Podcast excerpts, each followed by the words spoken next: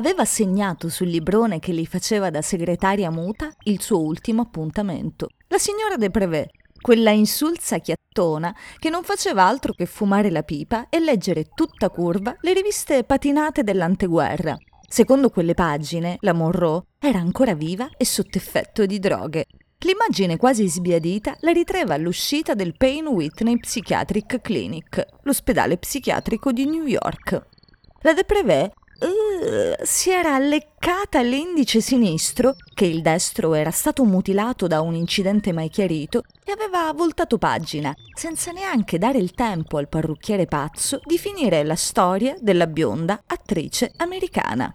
Aveva prenotato per il solito trattamento rilassante all'argan e bacche di ginepro, per ridare consistenza a questa vecchia chioma, diceva tutte le volte. Così venne bardata con la mantellina di carta bianca che recava sopra una gigantesca P e con tutta fretta le era stata applicata la mistura di erbe che dal colore sembrava vomito e dall'odore anche. Il tempo di posa di questi trattamenti variava a seconda dell'umore del parrucchiere pazzo Dieci minuti se aveva voglia di andare al bar a prendere una cremolata, 15 se insieme alla cremolata ordinava i biscotti al burro, 20 minuti se doveva spostare la macchina e 5 se la cliente affezionata non gli andava a genio. Signora, adesso sta ferma qui 5 minuti esatti, disse il parrucchiere pazzo, avviandosi verso il retrobottega. Anche questo un lurido migragnoso spazio in cui il parrucchiere pazzo coltivava le sue erbe, bottiglioni borbottanti pieni di biglie in cui germogliavano piante officinali, l'unica cosa di cui andava fiero il coffer. Ma alle clienti rifilava solo cose sintetiche e chimiche per raggiungere il suo unico scopo della vita, rendere brutte tutte le donne del mondo, o almeno di Grangulano. C'era riuscito. Le donne della vallata erano tutte stempiate e pelatine, anche le più attraenti, come la signora V, che era diventata brutta come una smorfia di paura. Non ho mai visto una così brutta, anche un ratto ha più fascino, le gridavano dietro. Eppure il parrucchiere pazzo con lei aveva provato di tutto, o almeno era questo che faceva credere a quelle donne che volevano solo essere rappresentate dai loro capelli grossi e folti.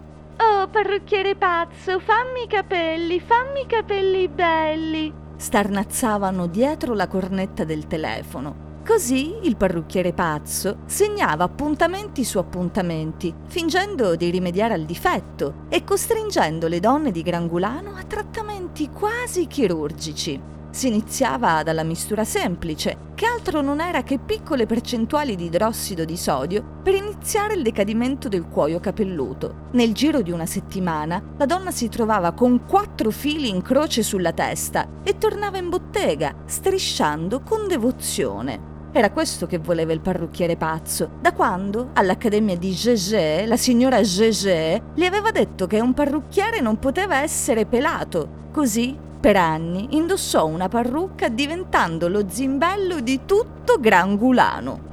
Ah, quante notti aveva passato insonne, umiliato, ossessionato da quell'unico pensiero di vendetta e di rivalsa. Il tormento lo aveva reso emaciato e smunto. Avrebbe perso tutti i capelli se soltanto gliene fosse rimasto qualcuno su quel cucuzzolo bitorzoluto che si ritrovava. Doveva farla pagare a tutti, alla signora Gégé, alle signore imbellettate, ai loro mariti e anche ai loro figli, che lanciavano pietrolina alle finestrone del suo salone nuovo di zecca e non mancavano di fargli trovare disegni osceni sulle saracinesche della bottega. La pagherete, maledetti stronzetti, diceva a mezza bocca. Ogni martedì mattina quando si ritrovava a rimuovere piselli stilizzati e scritte beffarde dalla serranda.